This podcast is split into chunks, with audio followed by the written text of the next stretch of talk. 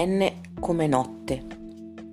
All'entrata dello spettacolo Sleep No More a New York c'è una hall da albergo dove lasci il telefono e ricevi una maschera da mettere in faccia. Mi hanno separato da Daphna fin dall'inizio. Lì funziona così. Se arrivi in coppia, insistono perché ciascuno entri da solo. Per la verità, a me andava benissimo. In alcune stanze dell'albergo gli attori recitano scene selvagge del Macbeth. Si sale e si scende fra i piani bui nella speranza di imbattersi in qualcosa. Ma per la maggior parte del tempo si segue altra gente mascherata in cerca di azione. A un certo punto mi sono stancato di far parte del gregge e mi sono allontanato verso una zona spoglia al secondo piano. Sembrava un bosco lunare. Intorno non si vedeva nessuno in maschera perciò ho supposto di essere arrivato in un'area al di fuori dello spettacolo. Camminavo fra ferraglie e cespugli quando ad un tratto ho visto una baracca da cui proveniva una luce. Non ero sicuro di cosa stavo facendo, ma mi sono diretto verso la luce. Quando sono arrivato alla baracca si è aperta la porta e una ragazza in uniforme da infermiera mi ha fatto segno con un dito. Vieni.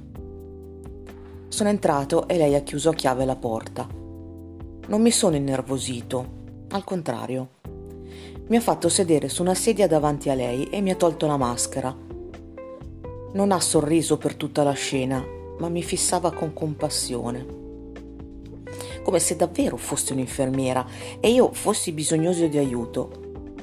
Si è alzata, mi ha versato un tè e ha detto: Bevi. Il tè non era buono, ma era piacevole che avesse premure per me.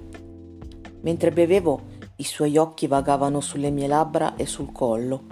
Mi sentivo accarezzato e nonostante non mi toccasse, il mio cuore batteva all'impazzata, come non mi succedeva da tempo. Quando ho finito, mi ha preso la tazza, l'ha posata sul lato e improvvisamente si è chinata vicinissima al mio orecchio. Le sue labbra mi sfioravano il lobo e ha sussurrato. Succederà stanotte. Aveva un odore dolce di sudore.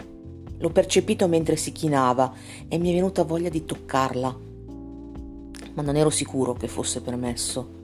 Poi di colpo si è alzata, ha aperto la porta, mi ha teso la maschera e ha fatto cenno con la testa di uscire. Non sapevo se l'avevo delusa o se così si concludeva la scena del Macbeth che abbiamo recitato. A ogni modo mi sono ritrovato fuori. Ho vagabondato un altro po' fra i piani, ma nulla era simile. Un'ora più tardi le maschere ci hanno fatto sgomberare tutti. All'uscita ho incontrato Daphna. Ha detto che era stato noioso, non capiva perché tanto rumore per quel Sleep No More le ho raccontato dell'infermiera, o meglio, ho descritto quello che era successo ma senza spiegare l'effetto che aveva avuto verso di me. Io stesso ci ho messo parecchio a capirlo.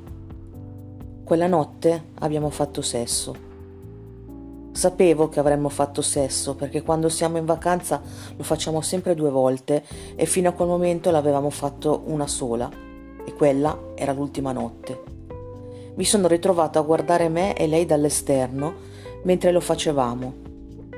Il corpo continuava a cambiare posizioni, la gola emetteva i suoi gemiti, ma il mio spirito aleggiava sopra il letto e osservava. Dopo Daphna si è addormentata e io mi sono alzato e seduto nudo in poltrona a guardare New York dalla finestra. D'un tratto ho capito cosa si era risvegliato dentro di me nella baracca e mi sono spaventato. Anche Daphne ha avuto un brivido nel sonno. L'ho coperta meglio e le lacrime hanno preso a scorrermi sulle guance. Piangevo perché sapevo quello che lei ancora non sapeva. Sarebbe successo quella notte.